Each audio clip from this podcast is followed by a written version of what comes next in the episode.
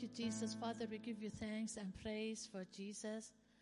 Thank you that we are seated with him in heavenly places in Christ. And we are here in your presence, before the blood of Jesus, magnifying you, honoring you, blessing your name forevermore. We lift our praise to you on earth as it is in heaven. Thank you for the Holy Spirit. Hallelujah, Pastor. Okay? Yes. Thank you, Jesus. Harabakitiyo, rokotirilie, shanamakitiriyo, liriyo, jishi, ori, kinimishiri. We look to you, Jesus. We receive its grace. Amen. Hallelujah. As I look to you, I see rivers overflowing. As I see your face, I feel your love. As I'm singing your praise, I hear you singing with me. You're more than enough. All that you've done, Lord, all of your needs.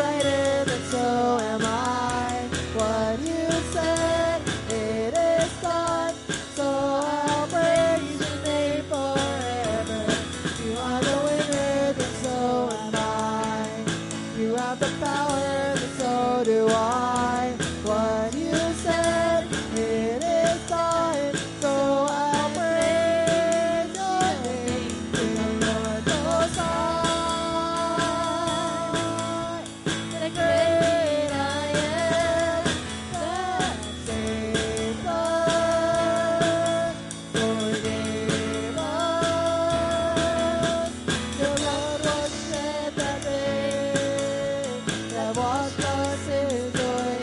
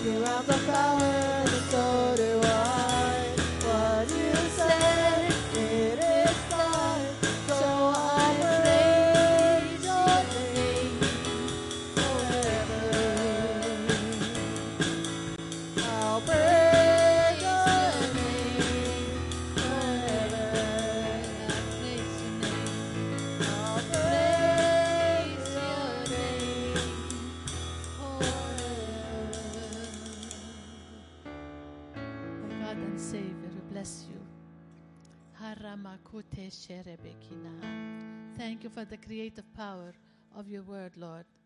When you spoke, the word began. And we give you honor as we speak your words. Things happen because you are the creator of the all things as you speak through us. We give you honor in this place. So church, start speaking, for there's a creative power in your words. Speak according to the word of God and things see, things happen. Hallelujah. Let's sing Unstoppable God. Hallelujah.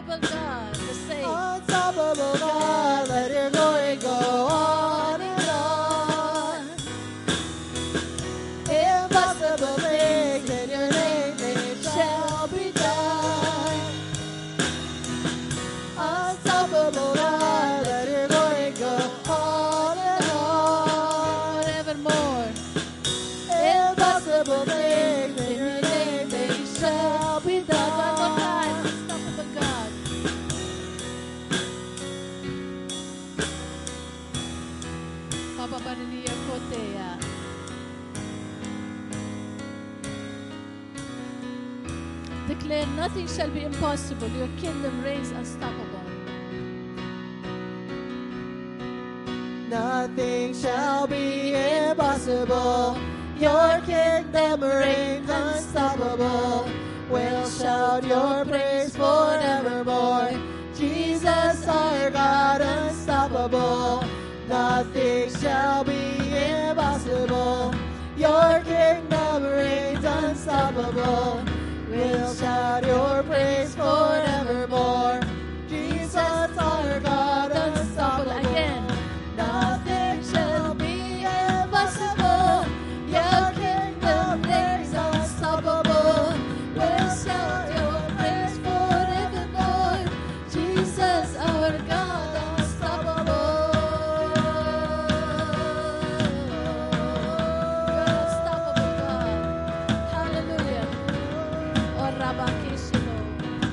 You're unstoppable, God. Hallelujah. Declare unstoppable God.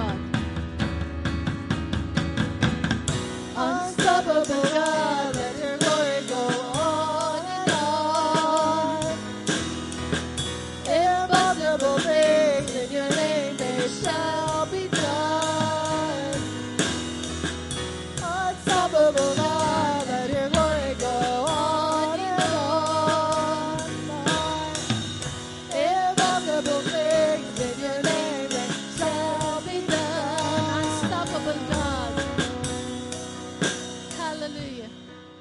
Hallelujah, hallelujah, hallelujah. Did you hear what you sang? Let your glory go on and on. Where is the glory? Show me. Put it on your, wherever you are, here or there. Where's the glory? In here. The glory inside us. Christ in us, the hope of glory. So that unstoppable God will be unstoppable when you go, flow through the glory who has given us through his Spirit. By through salvation in the name of Jesus. Hallelujah. This song speaks about you. You are His hand extended. You are Jesus extended in this earth till He returns. Amen. Hallelujah. We give you praise, Lord, that your glory in the sight of us will be revealed upon us, and people will run to the light of your shining. Thank you for the blood on the mercy seat that says yes, amen to whatever we're declaring. That for who you are in you, we are your righteousness. What an honor. What an honor. Thank you for the blood of Jesus. Your blood healing everyone. Your blood making all things new. Father, that your people will rise up to know who they are in Christ Jesus. That they walk in the glory of the victory that He's conquered two thousand plus years ago. Thank you, Lord, for the awakening, the rising up, the faith in the blood for who we are in Christ Jesus. Declare it. Let Him heal you. Let Him make you whole. Let your soul be made whole through the inner man who is the Spirit, God, on the inside of you.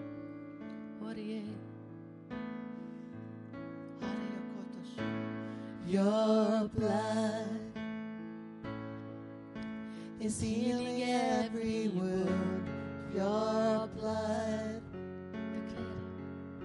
is making all things new. Your blood on the mercy seat where I am speaks a better word.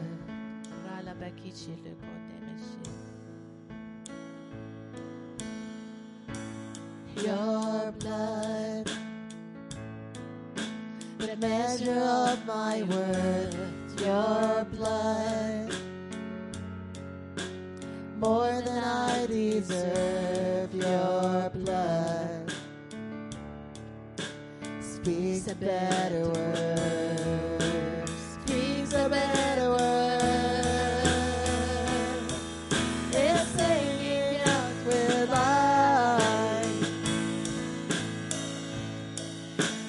Shouting down the lines now and forever.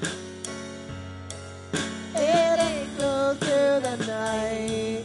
The precious blood of Christ speaks a better word. Speaks a better word. Declare with confidence. Your blood, my robe, my robe of righteousness. Your blood, over my defense. Your blood forever covers me. Forever covers me. Oh, forever covers me. It's taking out with life. It's shouting down the line. It ain't go through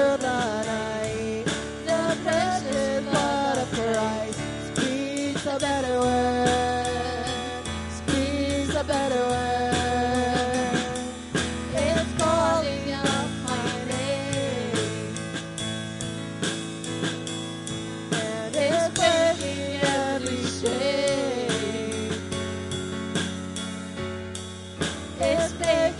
things right. The precious blood of Christ speaks a better word.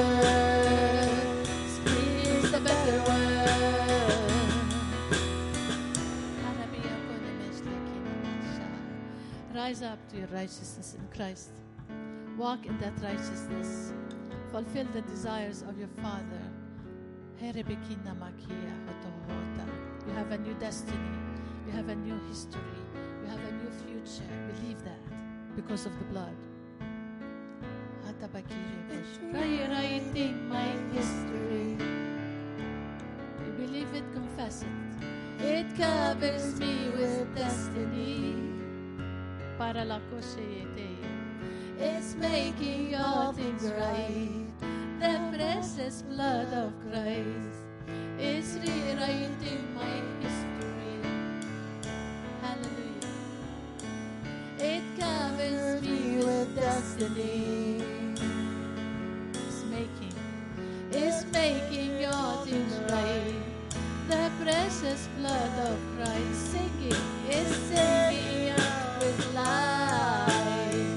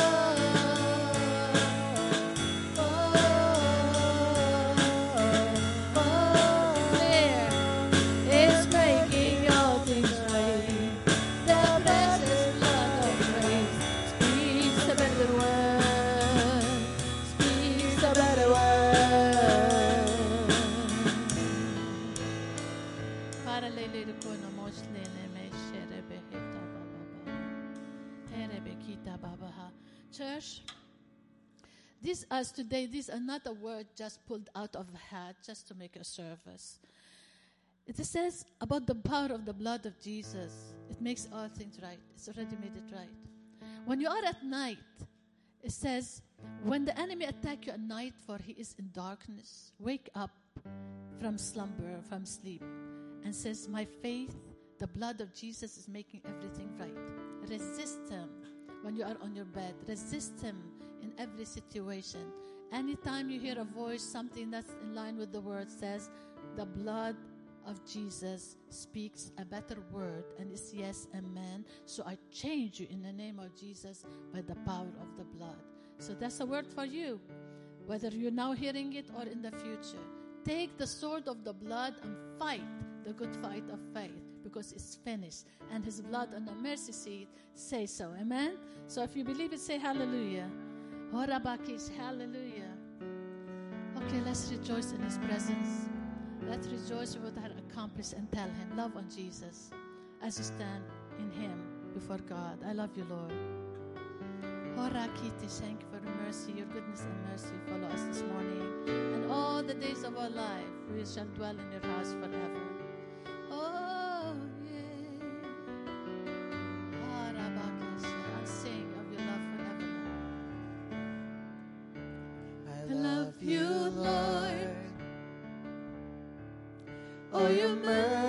Never fails me. All my days I've been held in your hands.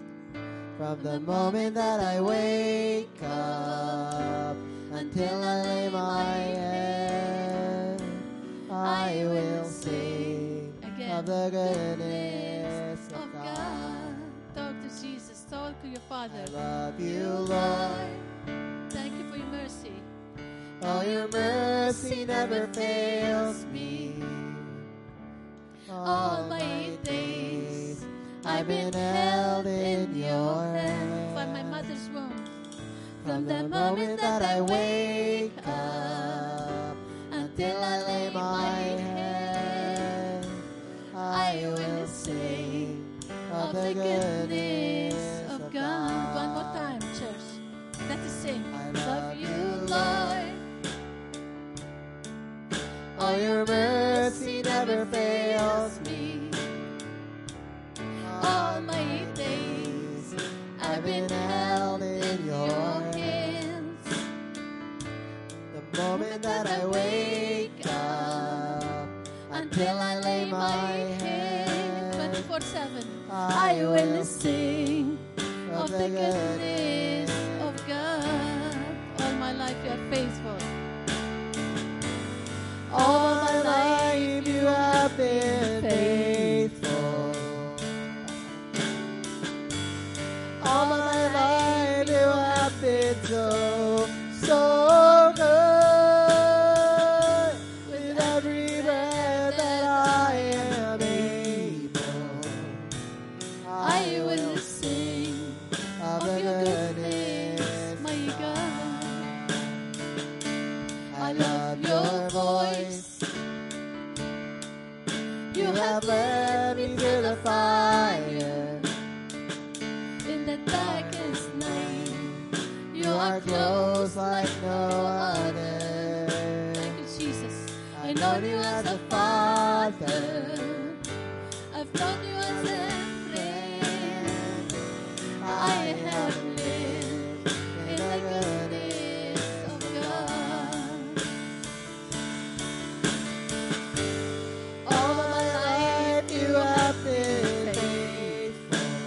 Never change. All my life you have been so, so good. With every breath that I am able, I will sing of your goodness, my God. Declare your goodness.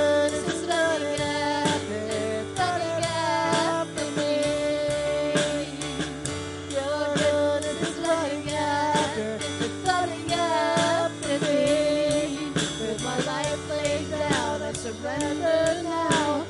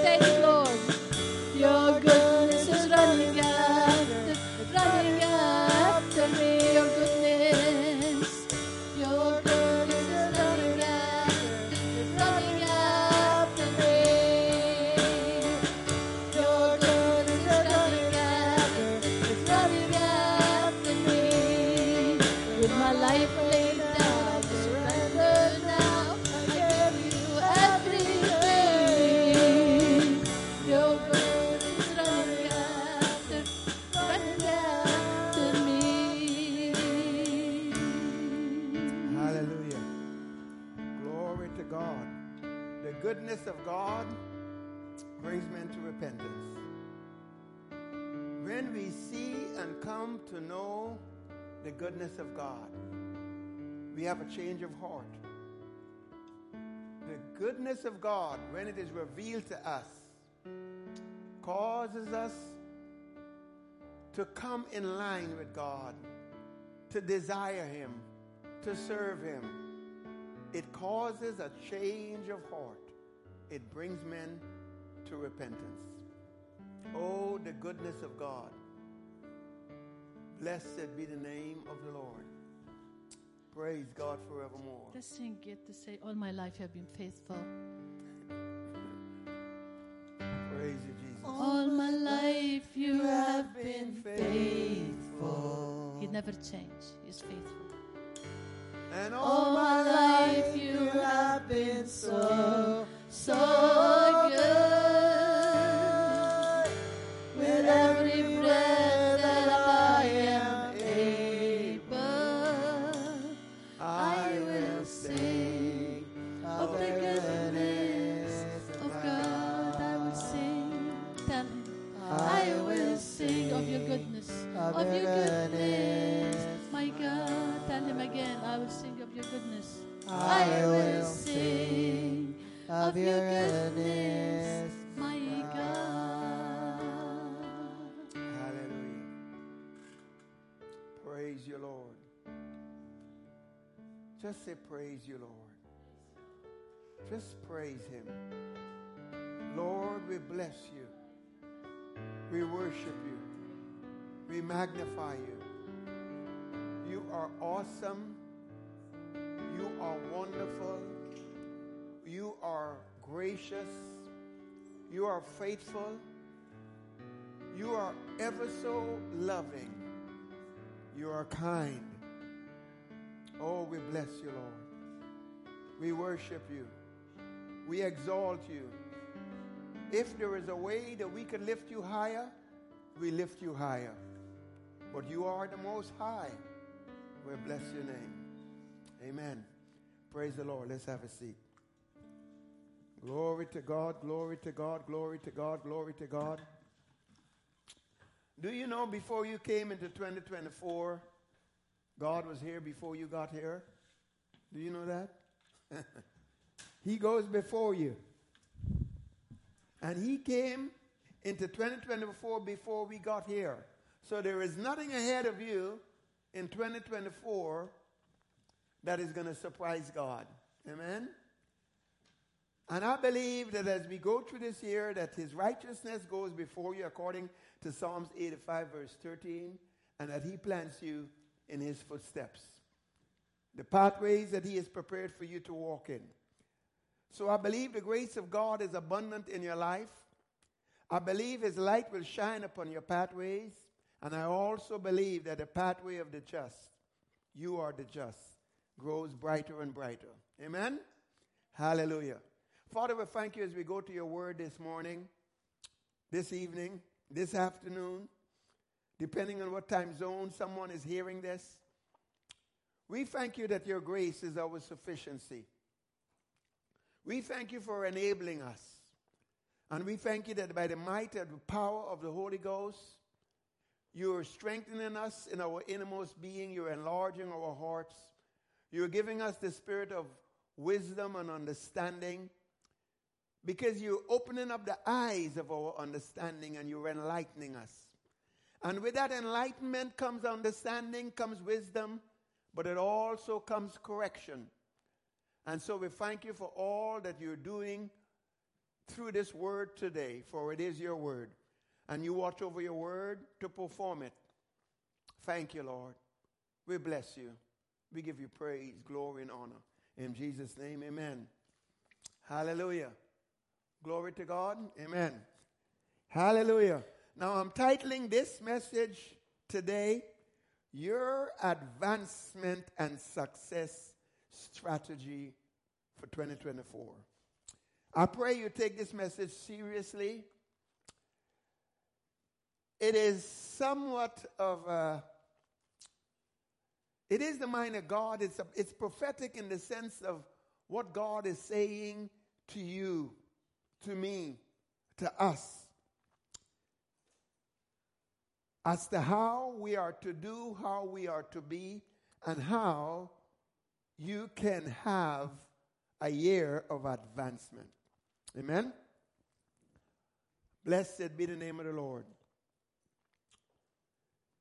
So the question as we come into this year, and take this personally, as you come into this year, what does this year mean to you? What are you desiring from twenty twenty-four? What are you expecting? What should twenty twenty-four look like? What should it look like for you? What should it mean to you?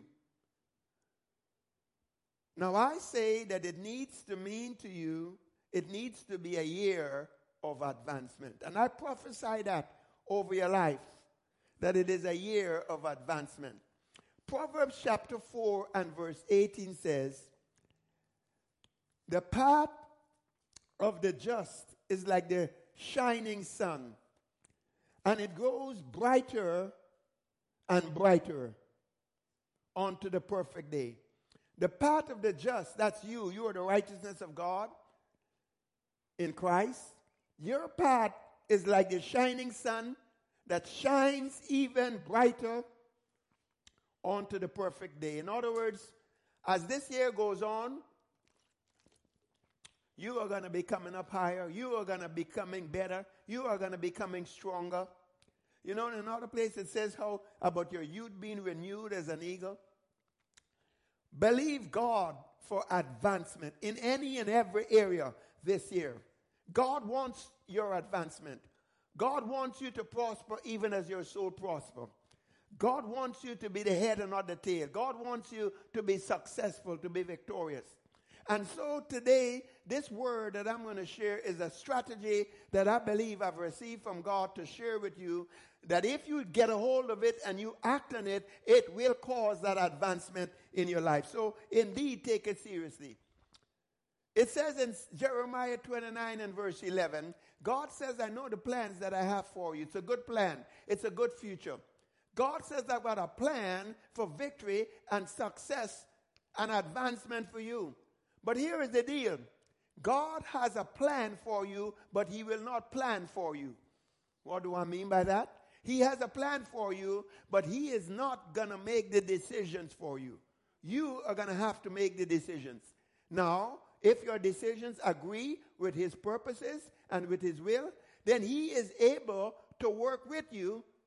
Even when everything is not exactly perfect, he is able to work with you and to make all things work together for good. But that is according to them that love him and to them that are called according to his purpose.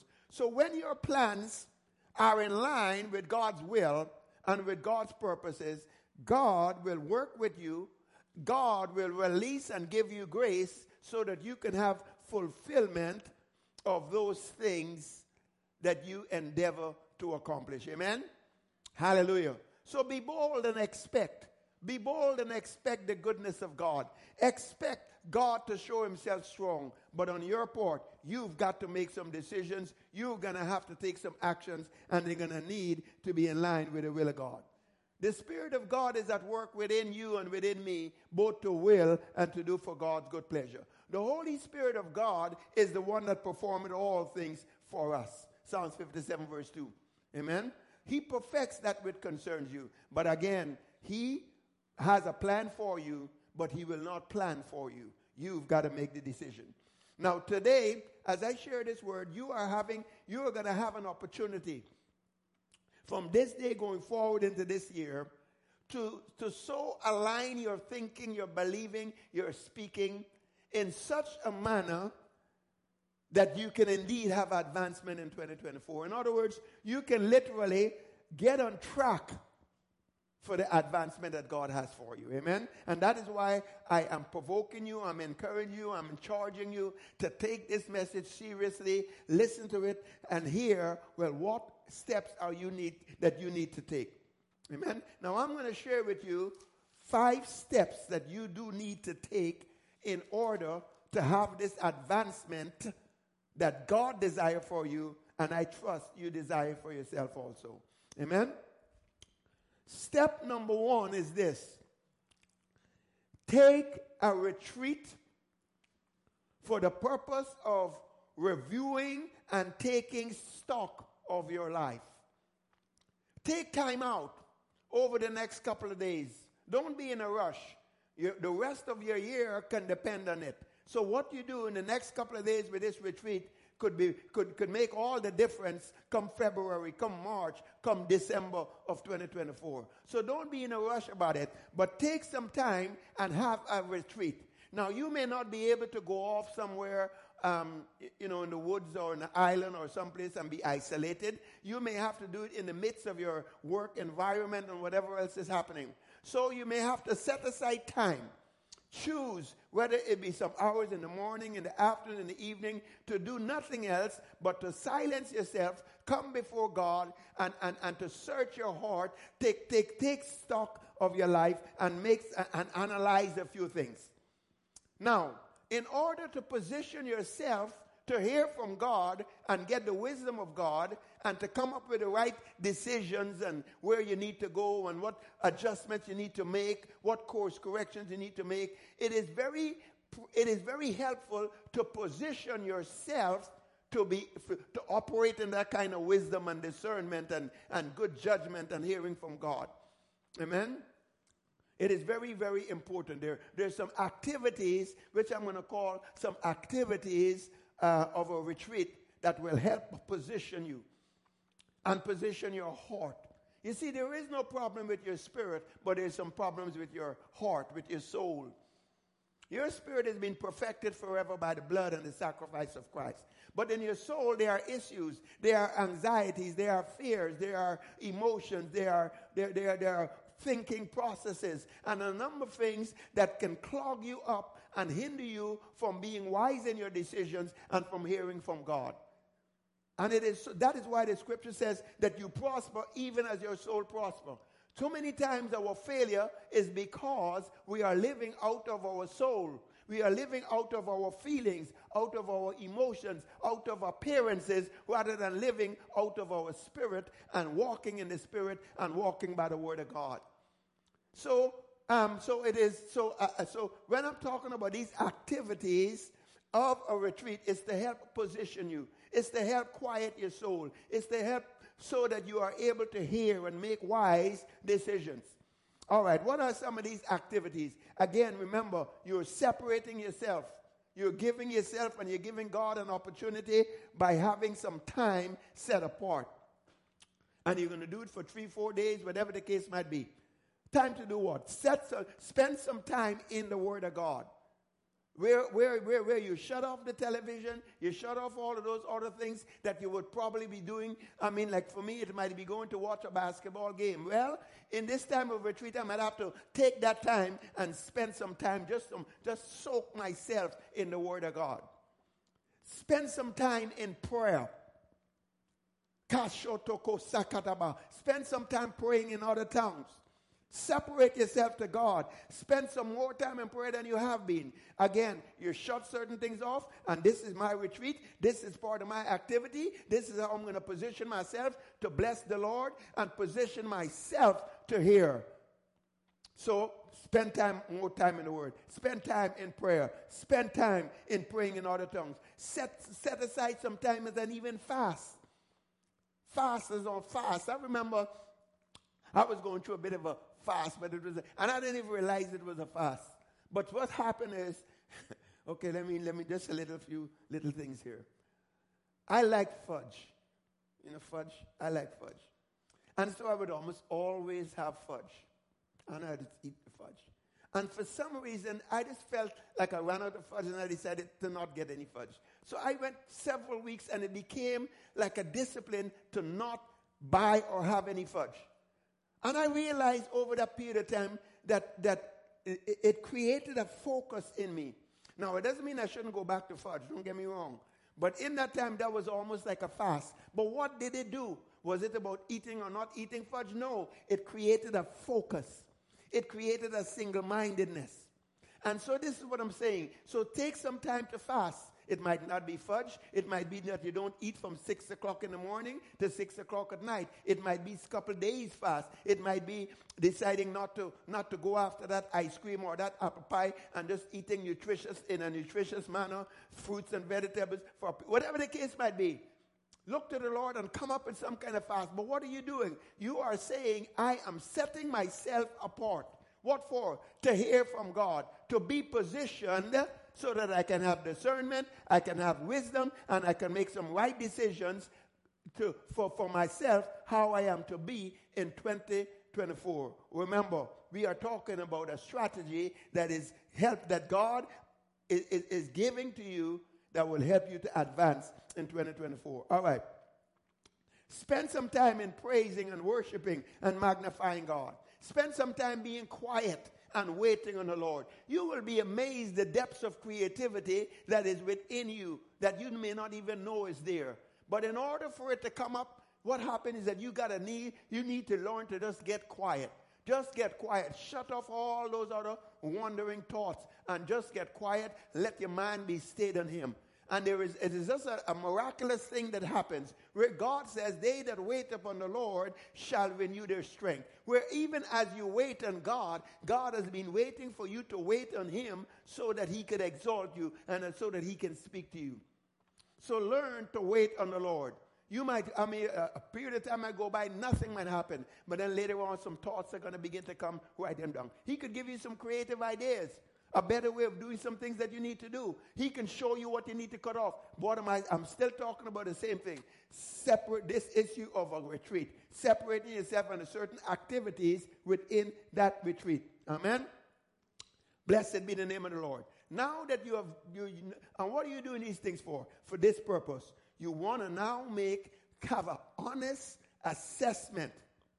A, of what has happened of, of, of, of twenty twenty-three. What has taken place in twenty twenty-three and where, where, where, where you're at. You know, the good, the bad, and the ugly, right? In other words, you want to look at twenty twenty-three and you want to look at a couple of categories or areas and see where you, where you have been and where you need to go. You examine yourself spiritually, right? How, how, what is your spiritual life? What has it been like on, on, on um, in twenty twenty-three, on a scale of one to ten, where ten is perfect, where one is atrocious, what, what, what, how would you grade yourself? Would you grade yourself as a five, a six, a three, a seven? Well, whatever, but be honest in it. Because from here, you're going to de- be determining, well, what do I need to take to come up higher? That's where we're heading. So analyze your spiritual life. Analyze your mental, intellectual development. Well, maybe you went all year and you maybe all you read was, I don't know, Little Red Riding Hood. That was I don't know. But did you read any? Did, did, like, did you do? Did you do anything to develop your intellect, to feed your mind? You know, it, you know. I mean, I said that there's stuff you shouldn't read, but there are things that you should read that might not necessarily be spiritual, but it can help in your intellectual development. There's a spirit in man, and the inspiration of the Almighty giveth him understanding. They that walk in the light as he's in the light, there is a light and a life that comes out of that life of Christ that is in you. God, you, God, you prosper as your soul prosper. Education is good. Knowledge is good. Information is good. Amen? So, but how have you done in that area? And what are you going to do to come up higher on a scale of one to ten? Where have you been in twenty-three? What are you going to, what, what are you going to do to get up to a little, maybe over to four? You, you want to get up higher, maybe to a seven. Health. What's been happening in your health in twenty-three? From a spiritual perspective, have you been meditating in the Word? Have you been declaring and speaking the Word? And if you know, if you know you haven't, be honest. What have you been doing from a natural standpoint? Exercise? No, I, sorry, I'm a little bit guilty. Right? You know, uh, fruits, how you're eating, nutrition. Consider those things. Where is your health been in twenty-three? And then how does it need to be in twenty-four? And what steps are you going to take? Consider the area of your finances. Evaluate that. The call of God on your life, your assignment. Evaluate it. Where are you at? What have you done? Where are you going? Your relationships. Having a prayerful review and an analysis of each of these areas. And doing so particularly in relationship to your destiny. Why are you here? Why do you exist? What is the purpose of your life? Is there an assignment? And it, because you see, when you look at things in, in, in relationship to, to your assignment and to your destiny, there are some things that might be good but might not be profitable. There might not be anything wrong with them, but they are a waste of your time. It is not worth your while. Amen?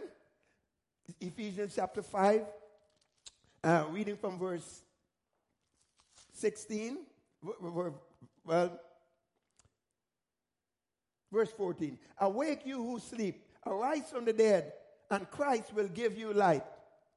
See then that you walk circumspectly, not as fools, but as wise, redeeming the time, because the days are evil. Therefore, do not be unwise, but understand what the will of the Lord is. Understand what the purposes of God's, God's, what are the purposes of God. Understand what's your destiny, what's your assignment. And in the light of that, judge yourself and be wise. Maybe something is good, but it is not profitable. It is a waste of your time, and you need to cut it out. For instance, I mean, um, okay, is there anything that wrong with, with, with well, no, that's, I was going to say basketball, but that's not a good example.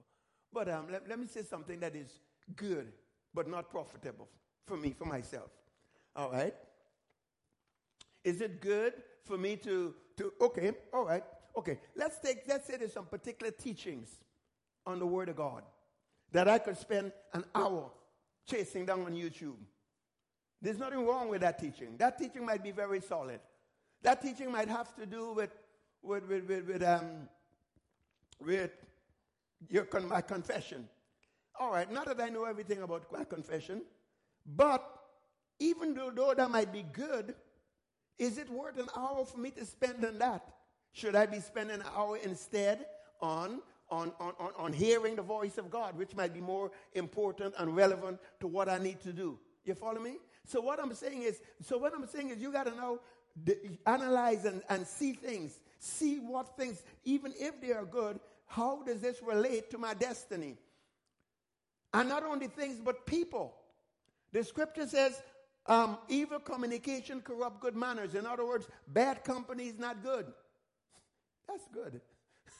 Bad company is not good. I like that.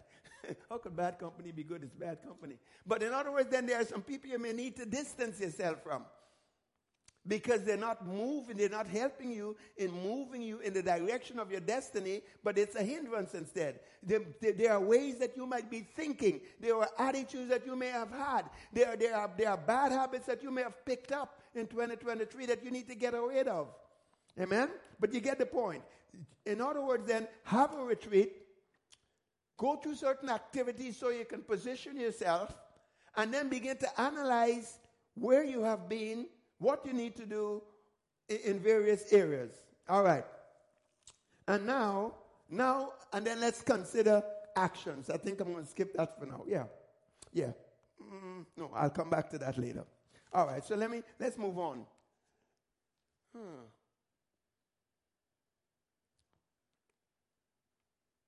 Now, you know what? I'm going to deal with this now, because if I run out of time, this is important. Let me get it out here now.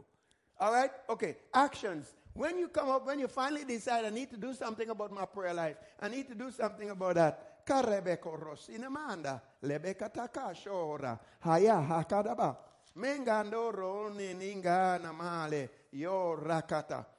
Put that on hold. All right. So step number one, retreat. Step number two is shake yourself from the dust. It says in Isaiah chapter fifty-two and verse two, and this is the word the Lord gave me towards the end of last year, and quite frankly, confirmed it with my wife, and also confirmed it with a gentleman's group, with a men's group that, that, that, I, that we meet together on Monday nights. And the word is from Isaiah fifty-two and verse two, which says, shake yourself from the dust and arise. Loose yourself from certain things. You don't want to drag into twenty twenty-four baggage and garbage from twenty-three. The reality is life is how it is. You may have, they have to deal with some frustrations, some disappointments, some hurts, some woundedness, unforgiveness, whatever, whatever, whatever.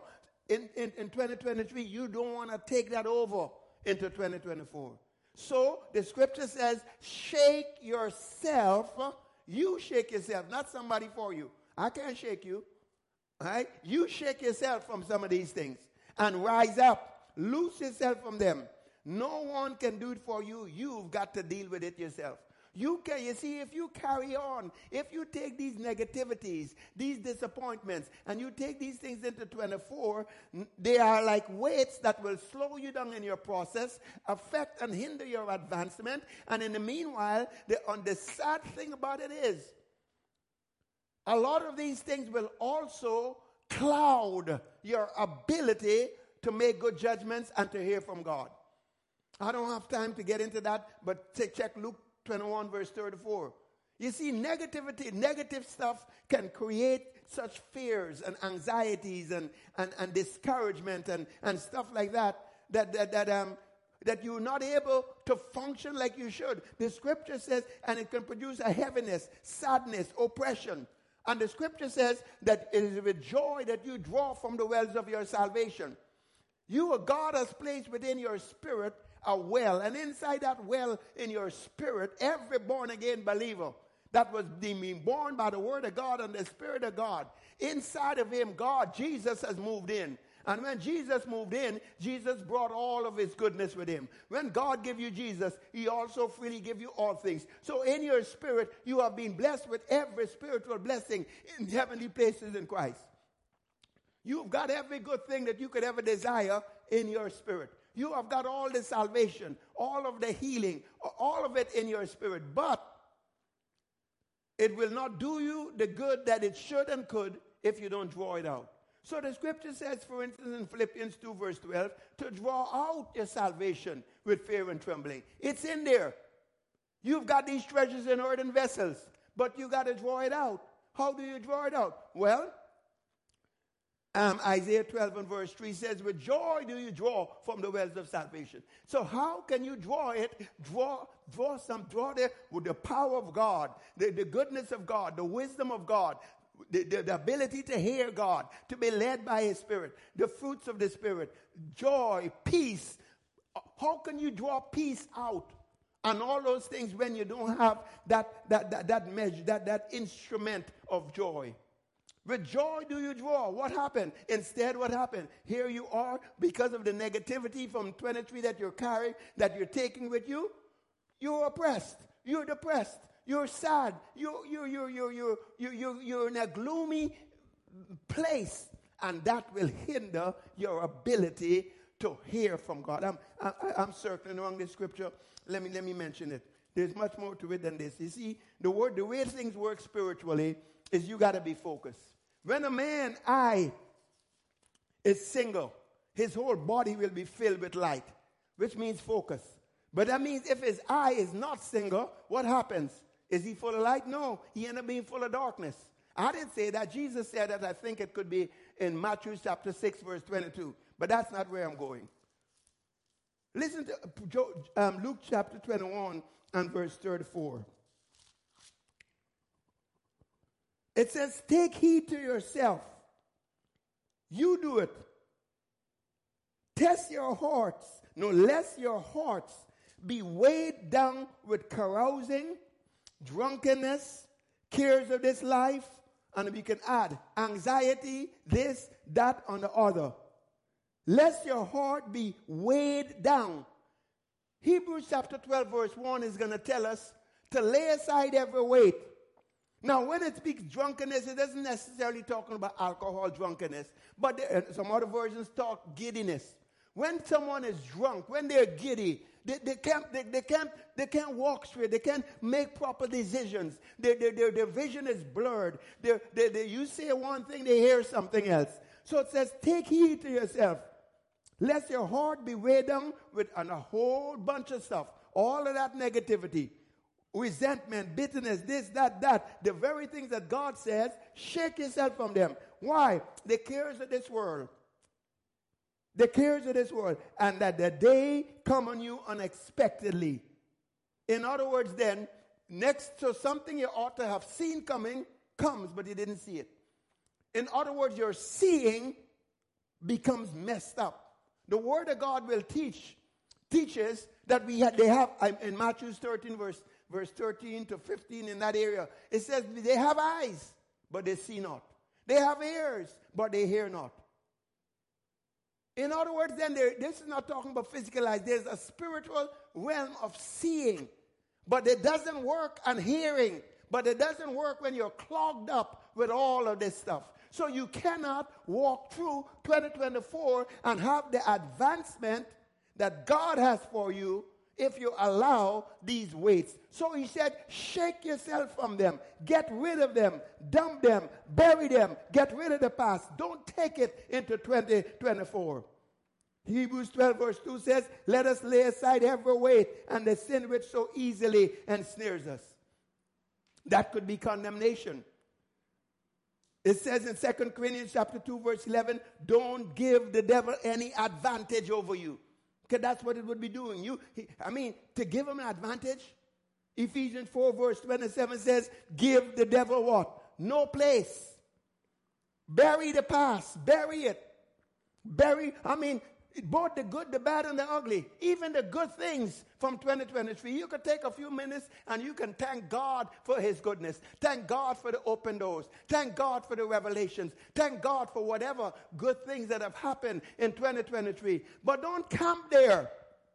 If I spend time and I stay too long and all I'm doing is thinking about all the, and I'm just, and I'm just there and I'm camping out on whatever, whatever um, good things that I may have even accomplished in twenty twenty-three. If I stay there long enough, next thing you know, I might think that I did it. And next thing you know, I might be in pride. Next thing you know, because I'm busy looking back, it affects my ability to, to progress. Hallelujah. But the negativity, I definitely can't afford that. Why? Because it will create such stress, such oppression, such discouragement, and everything else. Isaiah forty-three verse eighteen says, do not remember the former things. Don't even consider them. Don't let them be obsessed. Don't let them, don't get them into your mind. Get them out of your mind. Get them out of your mind. Don't let them infiltrate and, and, and, and, and, and, and, and rent room in your thoughts. For as a man thinketh in his heart, so is he. You see, the things that you consider, the things that you think of, the things that you focus on, whether they be good or whether they be bad, you will empower them to stick to you. Are you with me? In other words, if I'm what I'm, if I, if I'm thinking about what this person did to me, what this person, and how hurt I am, how wounded I am, the more I think about that, the more that hurt and woundedness will stick to me. With the very thing I gripe and I complain about. In other words, whatever you think on, whatever you consider, you empower it, you give it power over you. And now here's something, this might be a little bit spiritual. But even if you consider that things have spiritual dynamics and forces behind them, then you also authorize those forces into your life. For instance, and I don't mean to be, but let's, let's take, if I habitually develop anger, I develop some kind of complaining, griping, murmuring, whatever it might be. Let's say, let's just pick anger. What will happen? It might not seem like a big deal because it's justified for one reason or the other. But once I begin to consider it and I practice it and I develop it, I empower it and I make it, I give it some lordship over my life. But not only that, there is demonic forces that are cheering on, that want to take advantage of that. And next thing you know, I, the, the very spirit that behind whatever it might be, begins to attach itself to me.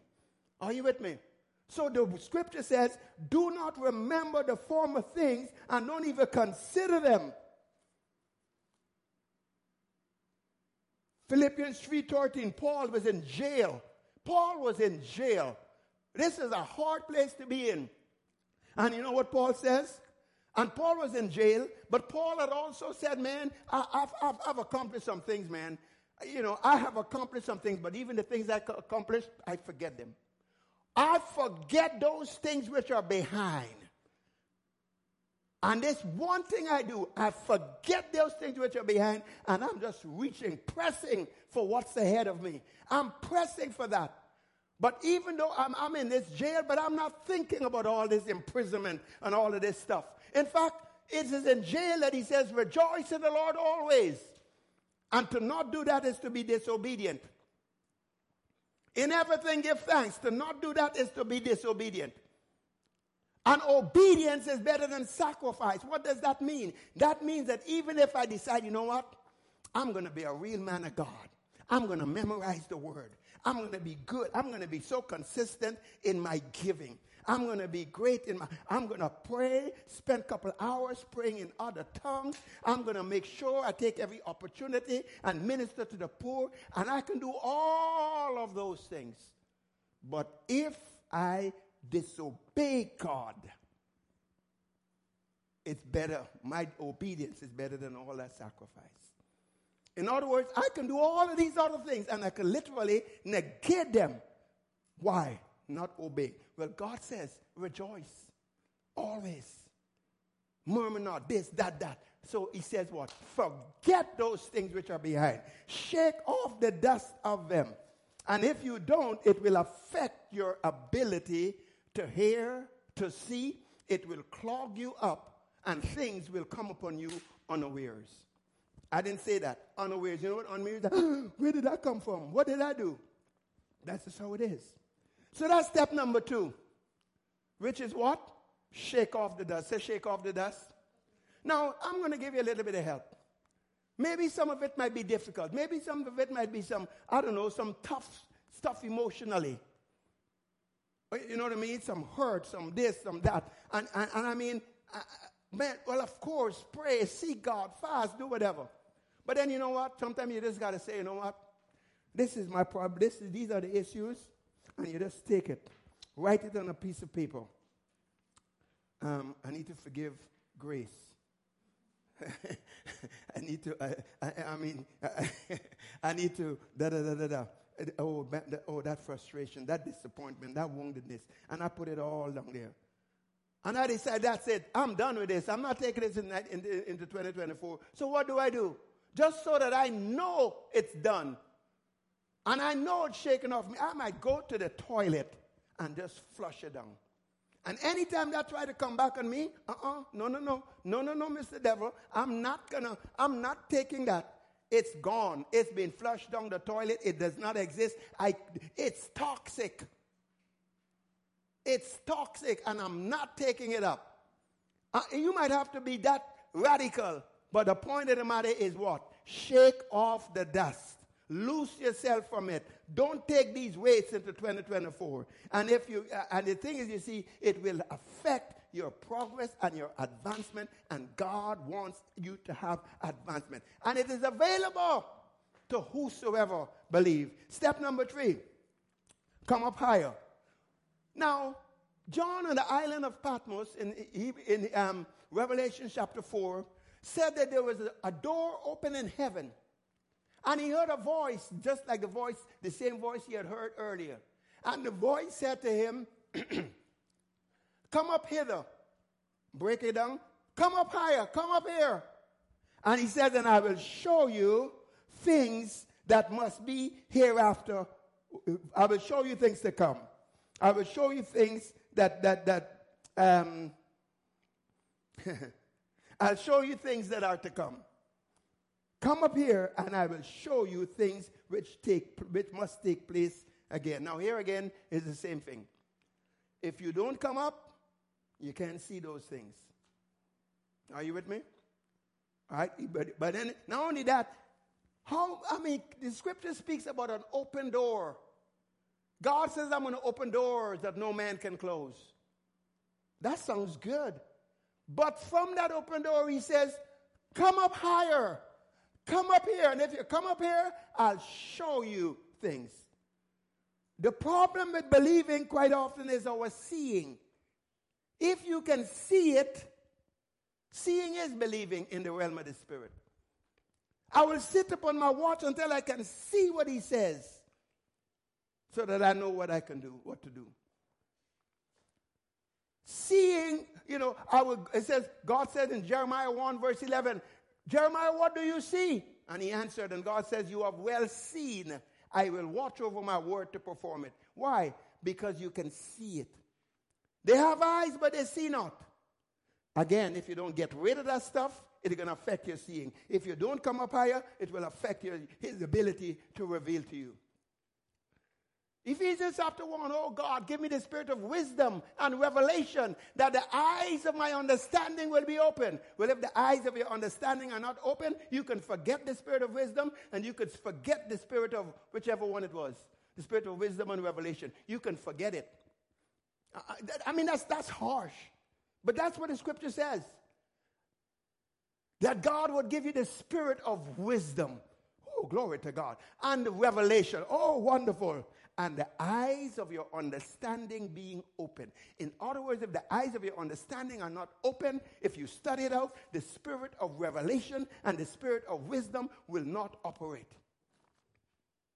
So he says, come up high and I will show you. So my question is, and I, I, again, this is a prophetic word. What is it? First of all, I, I, um, go ahead and have a retreat, analyze some things. Then what? Shake off the dust. Those stuff from twenty twenty, twenty twenty-three, don't bring them into twenty twenty-four. And then what's the next word? Come up higher. Come up higher where? In what area? Well, for that reason, so now let's, but before I go there, let me go back to Isaiah forty-three verse. Isaiah forty-three, verse eighteen, which I shared, do not remember the former things nor consider them. Fine. Verse nineteen will say, behold, I will do a new thing. Now, it shall spring forth. Shall you not know it? I will even make a road in the wilderness and rivers in the desert. But the, is verse nineteen going to happen without verse eighteen? Forget the former things. Are you with me? Behold, I will do a new thing, and now it shall spring forth. Shall you not know it?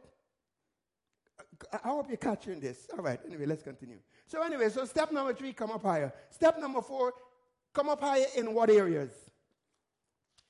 Come up high in what areas? Well, in that time of retreat when you're spending, you know, when you're fasting, you're spending time with the Lord, you're spending time in the Word, you're spending time in prayer, you're waiting on the Lord, and you're fellowshipping with God, and and and and, and you're and you're you're analyzing, you know, where is my where is my prayer life being? You're analyzing what's my spiritual where my spiritual level is at, what's happening with my health, and you're analyzing various areas. It is to bring you to this point.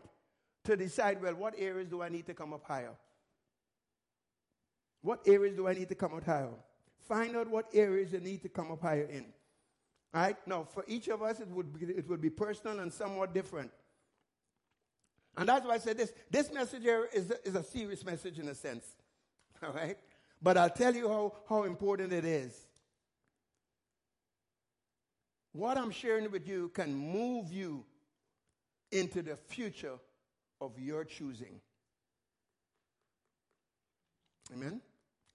It can, posi- it can cause you to literally create the future that you desire. Okay. So find out what areas you are to come up in personally, but let me just give you some general ones. Paul says, I have not yet apprehended. Right? In other words, Paul says, hey, as much as I've accomplished all of these wonderful things, even though I forget about them, nevertheless, I'm still not there. I've still not yet gotten a hold of that for which God has gotten a hold of me. In other words, Paul says, I've got some room to grow. Amen? So there is none of us that is at a point where we don't have room to grow, to come up higher. So consider a couple of areas. Your walk. No, if you're talking about your walk, then you got to talk about your love walk. You got to talk about walking in the light. You got to talk about walking in truth. And you can check out a whole lot of scriptures concerning that. But you got to consider that. Examine an area that you need to come up higher in, your talk. Now that is so very, very important. Your mouth. We are, I mean, God, we are different from all the animals in that God gave us the ability to choose words and speak it. God created the heavens and earth by his words. And God has put that in us. So that our words, our words have power, it has authority, it has the ability to create. Now when you understand that all of your destiny, the good things that you could ever desire, you already have in your spirit. When you recognize that, but then for it to come forth, you got to speak it. The scripture says in Proverbs eighteen, verse twenty, twenty-one, life and death is in the power of the tongue, but verse twenty, that a man's life shall be satisfied with the abundance that is in his heart. It's out of his heart. A good man, Proverbs, Matthew twelve, thirty-five, a good man out of his treasure brings forth. So, but how does it come out? Your words are part of it. Your words are a part of it. God says, you, you shall decree a thing, and it shall be established unto you. Find out what God... Yes, I'll do that. Sorry, I didn't... Sorry, I um, apologize. Anyway, forget it. Back up. Um, God says, is, um, uh, you shall decree a thing, and it shall be established unto you. Now, let me back up and say something for a moment. It's like rabbit trail. Is that okay? Are you, any, anybody have anything against rabbits? Okay, all right. Ephesians chapter six, verse ten says, be strong, where? In the Lord and in the power of his might. And then it goes on to say, okay, be strong in the Lord, slash, and in the power of his might. Be strong in the Lord and be strong in the power of his might. Another, a better translation is take advantage. Be strong in the Lord. Take advantage of what Jesus has done. Are you with me? Well, what Jesus has done is done. It's called finished. Be strong in what Jesus has finished. If I'm dealing with health, it's finished. He bore my sickness, carried my infirmities, by his stripes I'm healed. It's done. And all that is finished is finished in my spirit. I got it. In my spirit and in your spirit, you are blessed with every spiritual blessing that exists. God has placed within you all things that pertain unto life and godliness. But like I said, you got to work it out. But you got it all. So to be strong in the Lord is to be strong and to take advantage of what is finished. Say what is finished. But there's the next part of that scripture. Be strong in the Lord and in the power of his might. In other words, be strong in the power of his might. Take advantage of the power of his might. What is that about? It is saying take advantage of what the Holy Ghost is doing now. Say now. Now faith is. I'm not talking about what is finished. Thank God for what is finished. But when you appropriate what is finished, it will make you strong in the Lord. When you appropriate what the Holy Ghost is doing and saying, now it would make you strong, make you strong in the power of his might. Did you get that? All right. So, you shall decree a thing and it shall be established unto you. Psalms two verse seven says, you shall declare what God has decreed. There are certain things God has already said it. It's settled in heaven. Right? It is finished. But now what do I do? But now I take what is settled in heaven and I decree it. And when I decree it here on earth, God is in agreement. He backs me up and then my, his will, or it could be done on earth as it is in heaven. And I could pull heaven to earth. Does that make sense? But that's the power that is in your mouth. In other words then, destiny, your destiny is in your mouth. With your words, you shall be justified. With um, shall your word, you shall be condemned. Now, if that is true, and it is, and it says choose life, choose blessing, then it's then here's here here comes Doctor James. You know Doctor James, Jesus' brother, right? And he said this in James three, verse two. He says, if a man does not offend in his mouth, with his words, with his speech, he's a perfect man, and he's able to bridle the whole body. In order if he can learn to talk right and not mess up with his words, he will even control his whole body and nature. If he doesn't say s- things that are contrary, contrary to truth, if he doesn't say, oh, I'm dying to get there, oh, I just can't stand this, this bugs me, this irritates, man, this bugs you could give you a rash, this irritates me. I mean, like, you know, I mean, whew, like, oh, man, I, this is beyond me. I just can't do this. Man, you have just depleted your capacity your, your competence. If you're going to have what you say and you go talking wrong, not good. So James says, if you will talk right, man, you could control a whole lot of stuff. God has given us such authority, and I got to pull back over here. What is man that you are mindful of him, that you've given him such authority? You've even made all of nature and creation subject to him. Mm, anyway, moving right along. So, areas to come up higher in your walk, in your talk, in your attitude, in everything give thanks. Rejoice in the Lord always. In your word level, let the word of God dwell in you richly. Men shall not live by bread alone, but by what? Every word that proceeds out of the mouth of God. In other words, you got to be a consumer of the word. Man shall not live by bread alone, but by every word that proceeds out of the mouth of God. Could it be that in the realm of the spirit, a man is not a man unless he's consuming the word? Hello? Young man?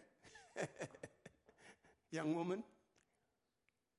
In other words, in the realm of the spirit, your consumption of the word is what will create a measurement of your spiritual manhood, so to speak. You are strong, it says in First John two, and I think around verse fourteen, I think it is. You are strong, young man, because the word of God dwells in you. So let the word of God dwell in you richly. Come up higher. Come up higher where? In your prayer life. Now let's talk about your prayer life. Here it comes again. It says in Luke eighteen, verse one, men ought always to what? Men ought always to pray and not faint. Men ought always to pray. So in the realm of the spirit, when devils and demons and angels and are, are watching in the spirit, they don't watch at you in the physical to say, oh, there's a man. There's a... No, no, no, no, no. In the realm of the spirit, they say, he isn't praying. Men ought always to pray. He's not an always prayer. He's not a man. I know I'm, I'm trying to play, but I'm serious at the same time. A real man in the realm of the spirit is a man that prays. So what does that say? You need to come up higher in this arena. What has it been in twenty twenty-three? You got to come up higher. Your intimacy with God. Jesus was so intimate with God. There was one time, the scripture says, how he went up into a high place and in a mountain to fellowship with God. And, and, and Peter, James, and John were with him, and they saw his, his, his clothes was glistening, and his countenance changed by what? By being in that presence of God, having that place of intimacy. It caused such transformation. Come up higher in the realm of your intimacy with God. Come up higher in the realm of learning to wait in God. We are in a busy world. To be able to stop and do nothing, man, we don't know how to do that. But yet at the same time, it is such a massive secret to receive from God, and it is, opens up a whole entire realm and re, uh, an arena of creativity to be learned to be quiet. Now, you might not learn to do that off the bat. When you start off, you might have to pray in tongues for quite a while. But it will take. But over time, you'll get better at it. And you'll be able to get to the point where you can get quiet, shut everything else down, don't think about anything else, just your mind stayed on him, and in that place of waiting, he says, I will renew your strength, and I'm going to cause you to mount up. God says in Isaiah thirty, verse eighteen, listen to God's cry. This is the cry of God's heart. God says, I am just waiting. I am waiting for that one that will wait on me, so that I could be gracious unto him. God says he wants to be gracious to you. But he says, when you wait on me, it gives me the right to be gracious to you. I am waiting for you to wait on me so that I can show you grace. Should we come up higher in that arena of learning to wait on the Lord, not being in so much of a hurry? You know what, how honoring it is to God for you to stop everything and just be quiet and wait on him?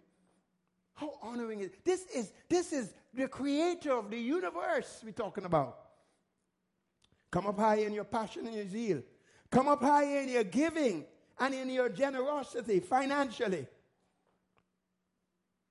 Come up high in your church attendance. Now, that's a sad thing. And I know COVID caused a lot of it.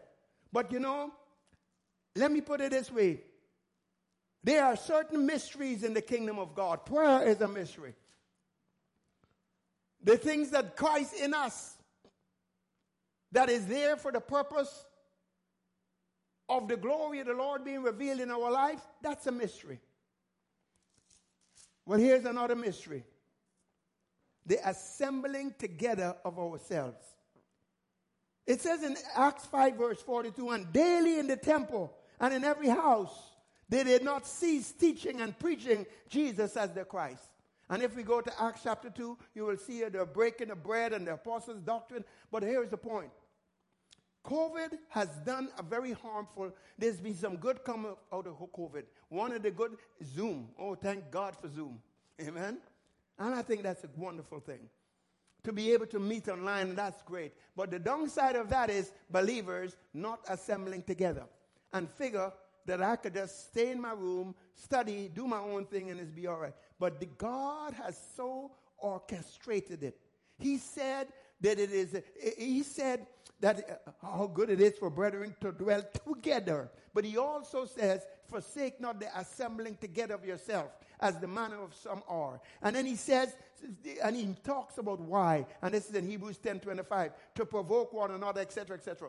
But you see, outside of all the spiritual, logical reasons for why we ought to assemble together, and we could come up with a whole lot of them and preach a message on that, I believe that outside of that, there's a supernatural, divine mystery in assembling together. So that even if you come and go and nobody talks to you, there's a dynamic. There are certain things that God has orchestrated to be released in the realm of the Spirit that will cause a compacting, that will cause certain things to happen within us. I mean, there are parts of your body, if you move this here, or if you move this, if I shifted this elbow and I put it somewhere else, things ain't going to work right. Are you with me? But anyway, what am I saying? Come up higher in that arena of church attendance. Come up high in the ministry to the poor. Come up high in evangelism. The commission to go into all the world and preach the gospel is not just to pastors, it is to everybody. And then here's another one. We're not going to get far in this, but the scripture says in Psalms fifty and verse five that you can establish a personal covenant with God through sacrifice. By learning to obey God and learning to operate in some areas of sacrifice, which we will develop in another, another, another time, you can literally get into a person outside of the blood covenant. You could get into a covenant with God where God says, uh-uh, I see my servant David. I hear him calling. Right? I, I hear Cornelius. Cornelius, the man who has been, who, who is giving and is alms giving and is fear of God, has set up such a covenant with me. Peter, Peter, go to Cornelius' house and preach him the gospel. Psalms twenty-five and verse fourteen says, the secret of the Lord lies with them that fear him. And to this man will God reveal his covenant. There was a man named Hezekiah in Isaiah chapter thirty-eight. Hezekiah got news, you're going to die. Get your house in order. And Hezekiah, go read it. I can't remember which verse, but it's Isaiah thirty-eight. And he turned his face to the wall and he began to make a case. God says, come reason together. Make your case. And he said, God, we need to talk. Right? He says, we need to talk. He says, I've been faithful. I've this and that. And, and he began to make his case. And while the prophet was away, God says, go back. Go back and tell Hezekiah. Was it Hezekiah? Go back and tell Hezekiah I'm going to give him fifteen more years. What did he do? He called upon the personal covenant that he had established in his relationship with God. And we could go through many, many cases, but that's a study in itself. But there are areas, and so it says he has made Psalms fifty and verse five.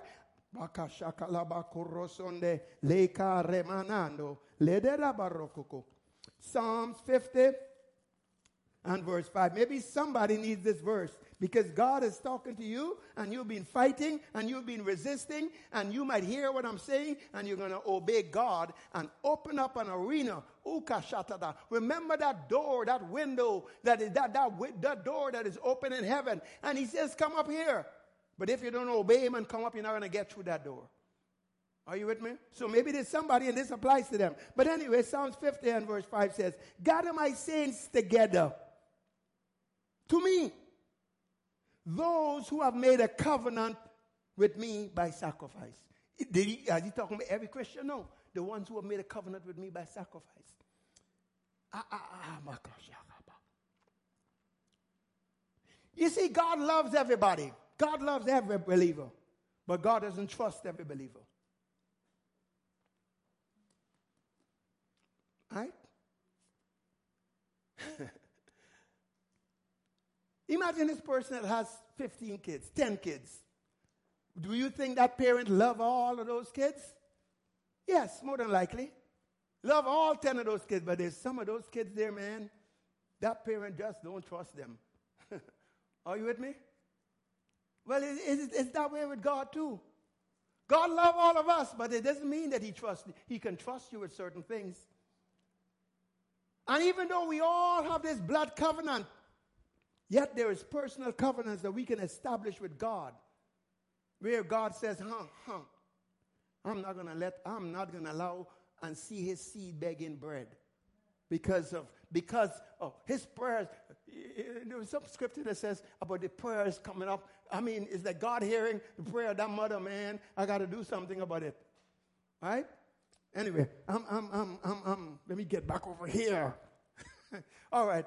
So step number one, retreat. Step number two, shake off the dust, Isaiah fifty-two, verse two, from twenty to twenty-three. Step number three, come up higher, all right?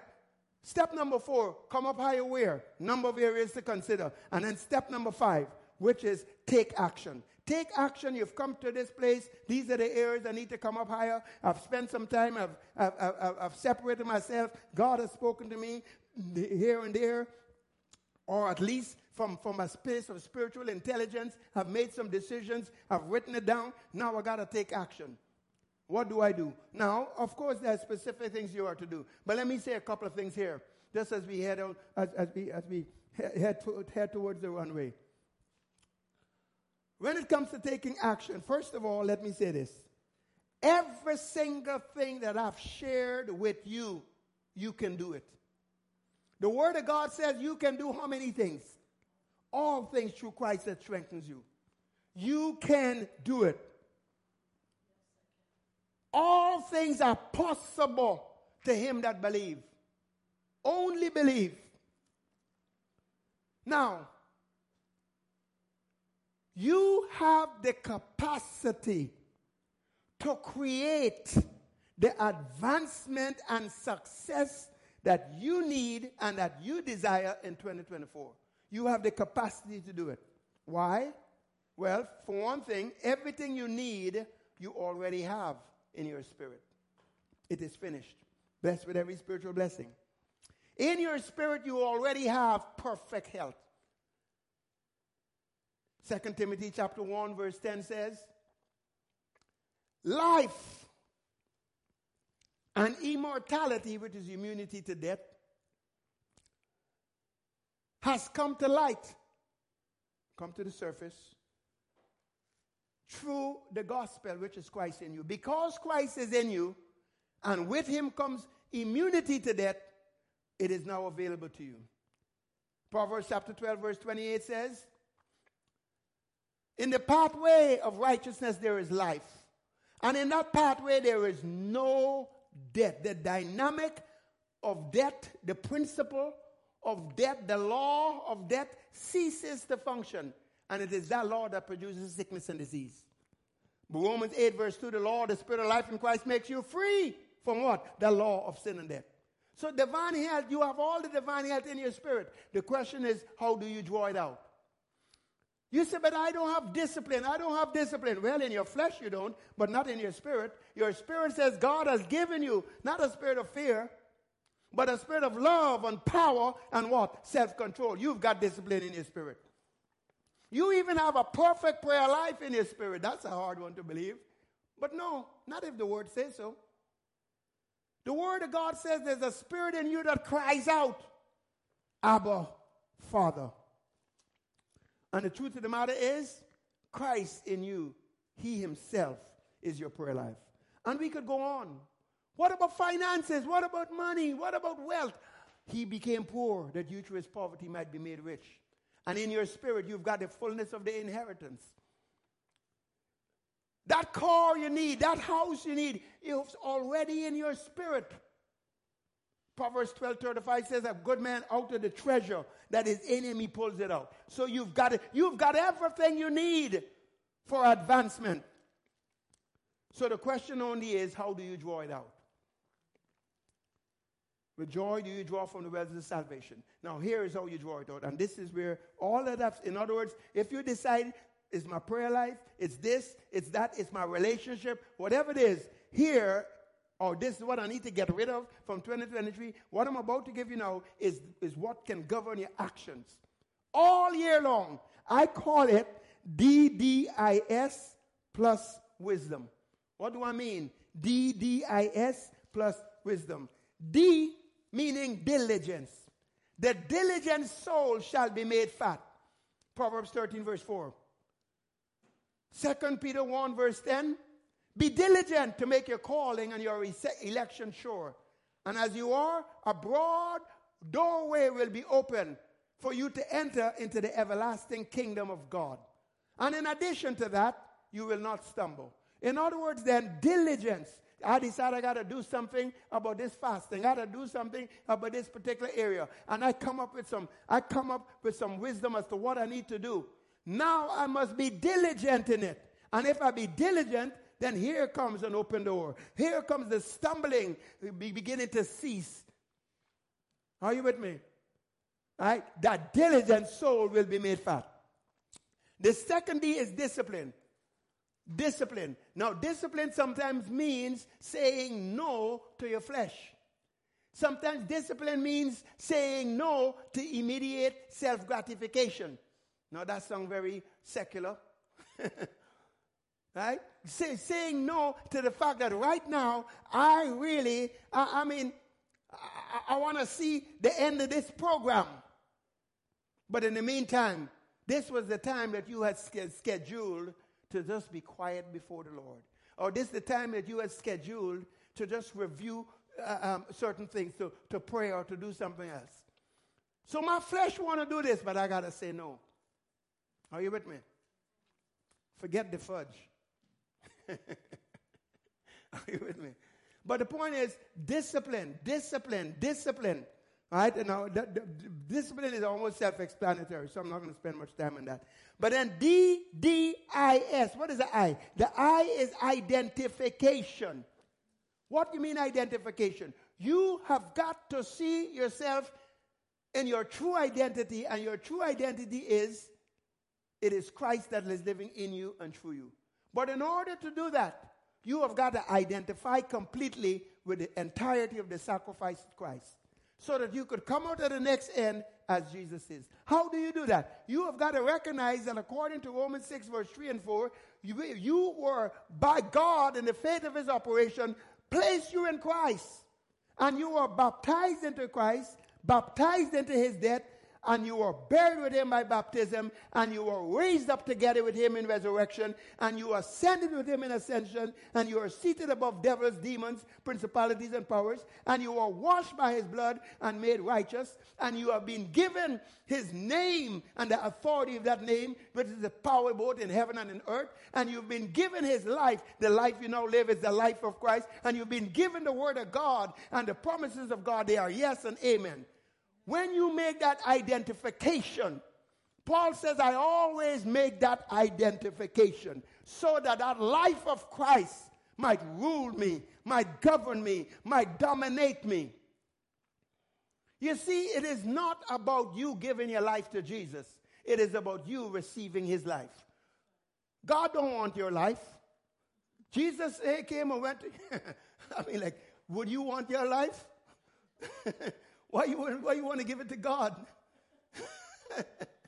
Right? I mean, like, come on. Jesus died to put an end to your life. To put an end to it. Get rid of it. Bury it off as well. Death and burial. Glory to God. Hallelujah. But what it is about, it's about taking his life. It is about receiving the life of Christ. But then further to receiving the life of Christ is, you don't just want Jesus in the boat. Because if you're in a storm and Jesus is in a boat and he is sleeping, you might go down. So if Jesus is in the boat, thank God he's in everybody's boat when you're born again, but you need him to be awake. You need to wake him up. Jesus, don't you know? You need to wake him up. We'll talk about that some more another time. But here's my point. The point of the matter is this. This identification is, is to embrace the entirety of the sacrifice of Christ, come out of the other end, and recognize that as Jesus is, so am I in this world. Hallelujah.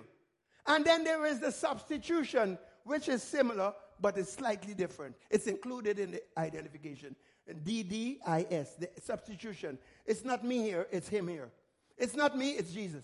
The first one of, sub, of the whole thing is about the life of Christ. The second one is substitution. Galatians two twenty, I'm crucified with Christ, nevertheless I live. Yet not I, but it's Christ that liveth in me. The life I now live is the life of Christ. I live it by the faith of the Son of God. Colossians three, verse three and four, you're dead, and your life is hid with Christ in God, that oneness. And when Christ, who is your life, shall appear. So, here is the point then. So that's the D D I S. And then let me go one, and I say with wisdom. What do you mean with wisdom? Well, remember that last part? Be strong in the Lord. Have confidence in what Jesus has finished. But be, be strong in the power of his might. Take advantage of what the Holy Ghost is doing now. In other words, on that element is the issue of wisdom. Now, let me quickly give you what this issue of wisdom is. Wisdom is very important. There's Proverbs, it says in Proverbs chapter four. Okay. Proverbs chapter four and verse seven. Wisdom is the principal thing. And in all you're getting, get understanding. Now, what is this wisdom? Well, to start with, back again, Proverbs twenty-four, verse three and four. True wisdom, the house is built. True understanding, it's established. True knowledge, the rooms are filled with plenty. Well, knowledge is information. Say information. Understanding is the comprehension of the dynamics to give you the results that the information says. Does that make sense? Wisdom is the application of that knowledge with understanding. Got it? Like a doctor. A doctor has a lot of knowledge. But you know what? The Bible says to don't be unwise and don't be a fool. You know what a fool is? A fool is not necessarily somebody that don't have knowledge. A fool is a person that have knowledge but no wisdom. A doctor could, a smoking doctor is a fool because he knows this smoking is not good for him. But what is he doing? He's smoking. All right. I say that to say this. We want to function on whatever conclusions, whatever we decide we need to develop, we need to come up higher, and we want to have this, we need, we need to have diligence, we need to have discipline, we also need to function from the life of Christ that is in us, and we need to reckon, make that continual identification. It's not me here, uh, or that substitution, but it's the life of Christ here. And what do you do? You look for the specific now wisdom of God. What is the Holy Ghost saying right now? Oh, he bore my sicknesses, carried my infirmities. It's finished. But the Holy Ghost is saying right now, speak to that disease. Speak to your legs. Command them to be strong. And that is the wisdom right now. The wisdom might be, hey, just just, just relax. Just trust God. Just, just, just begin to praise and give God thanks. Whatever the wisdom might be. The wisdom financially might be sow a seed. It might be this, it might be that. So, what am I saying? How then do you act? I mean, it might be health, and in health, God just tells you, uh, you need to exercise some more. You need to start drinking some more water. It might not always be deep and spiritual. On the other hand, he may say to you, you need to take some time and med- meditate on these verses and declare them in the morning and declare them at night. That is, that, that, that Christ himself is my health. But the point is, what do you do? Whatever, you've gone through your retreat, you have You've cast off the stuff from last year. You decide these are the areas that I need to come up higher. And now you apply D D I S with wisdom. Are you with me? There we go. You have the capacity to create the future that you desire, to create this advancement. Now I'm going to close with this verse here. Isaiah chapter forty-eight and verse sixteen to eighteen, and, and, and receive this. Here it says, God says, come, come near to me, hear this. I have not spoken in secret from the beginning, from the time that it was, I was there.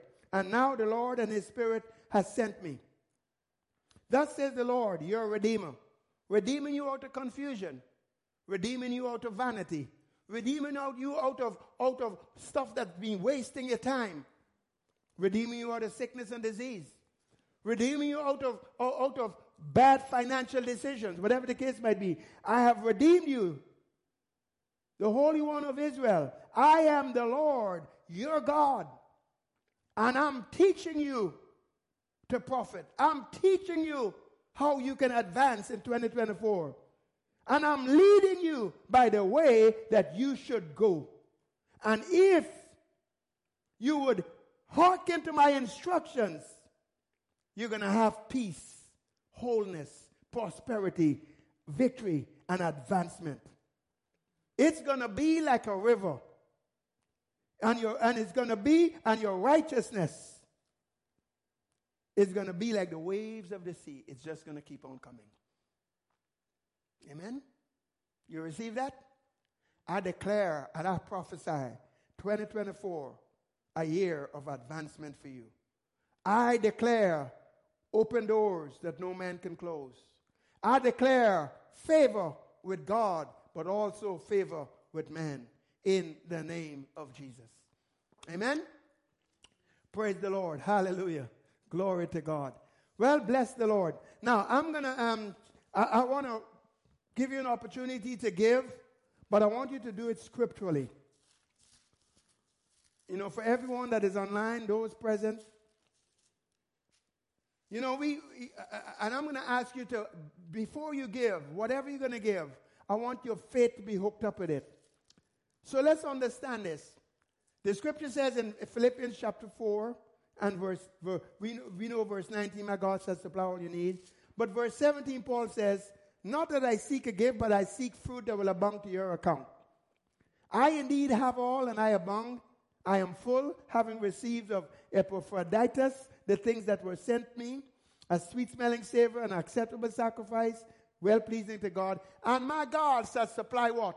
All of your needs, whether they be financial, emotional, relationship, whatever they be, whatever grace you need. I will supply all you need according to my riches and glory by Christ Jesus. I want you to understand this. This verse of scripture here in Philippians four verse nineteen is a partnership verse. This church was in partnership with Paul, and Paul says, because you've been in partnership with me, and you've been taking care and, and sowing in these particular areas, I'm confident my God is going to supply all, all my needs. As we step into this year, I'm going to be inviting you to, to partner with us financially and so on. So in your giving, what are you doing? You are declaring your partnership with us. But I also want you to capture this thought, because the grace you need might be financial. The grace you need might be in your relationship. The grace you need might be the stamina to wake up in the middle of the night and pray and seek God. It might be the grace you need to wait on the Lord, whatever the case might be, I don't know. But here is what the Word of God says in Second Corinthians chapter nine and verse eight. Well, verse seven, it says again, so let each one give as he purposes in his heart, not grudgingly or of necessity. God loves a cheerful giver. But he said, this I say, he that sows sparingly will reap also sparingly. He that sows bountifully will reap also bountifully. He was talking about money. And then he goes on to say in verse eight, and God is able to make what? All grace, all manner of grace, whatever kind of grace you need, abound towards you, so that you might have all sufficiency and abound unto every good thing. What I am saying today, and I'm encouraging you to do this, I am inviting you to partner with us on a monthly basis, whatever the case might be. But I'm also saying this. As you sow today, believe God that as you release your seed, believe God for whatever grace you need in whatever area. I'm believing that all grace is going to abound towards you according to the Word of God in whatever area you need it. We've been talking about retreat. We've been talking about areas that you need to come up higher. You're going to need grace to do some of the things that you've already decided, and some of the things that you're going to, decisions that you're going to make over the next two, three days as you spend some time in this retreat. And I really encourage you, do this. So just as you sow, release your faith for the grace. So Father, I pray right now for everyone that is giving into this offering today, in the name of Jesus, that in accordance to your word, as they are participating with this ministry in giving, thank you that they also participate in receiving, so that you are, you as God supply all of their need in whatever area it might be, according to your riches in glory by Christ Jesus.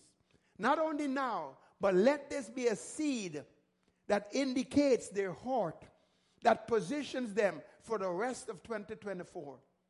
So they may choose to give bountifully, let it be so.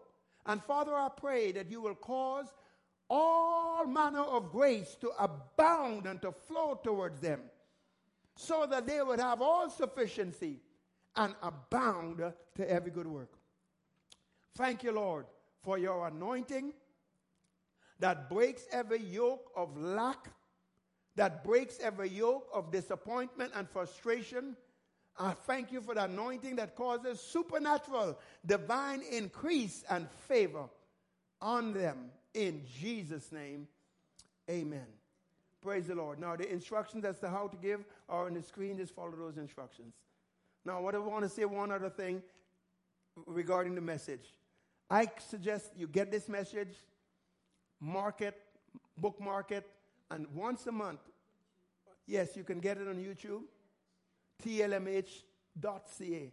No, T L M H C A. You can go to YouTube, get this message, T L M H C A, and listen to it once a month for the rest of the year and evaluate where you're at and what you need to do. You make some plans, write them down, and police yourself. I believe that if you do that, by the end of this year, you will observe undeniable advancement in various areas of your life. So take it serious, and I encourage you to do that, and I believe the grace of God will watch over his word and will perform it in your life and bring fulfillment to what you desire in Jesus' name. Amen? Stay strong, stay blessed, have a great, wonderful, awesome twenty twenty-four in the name of Jesus.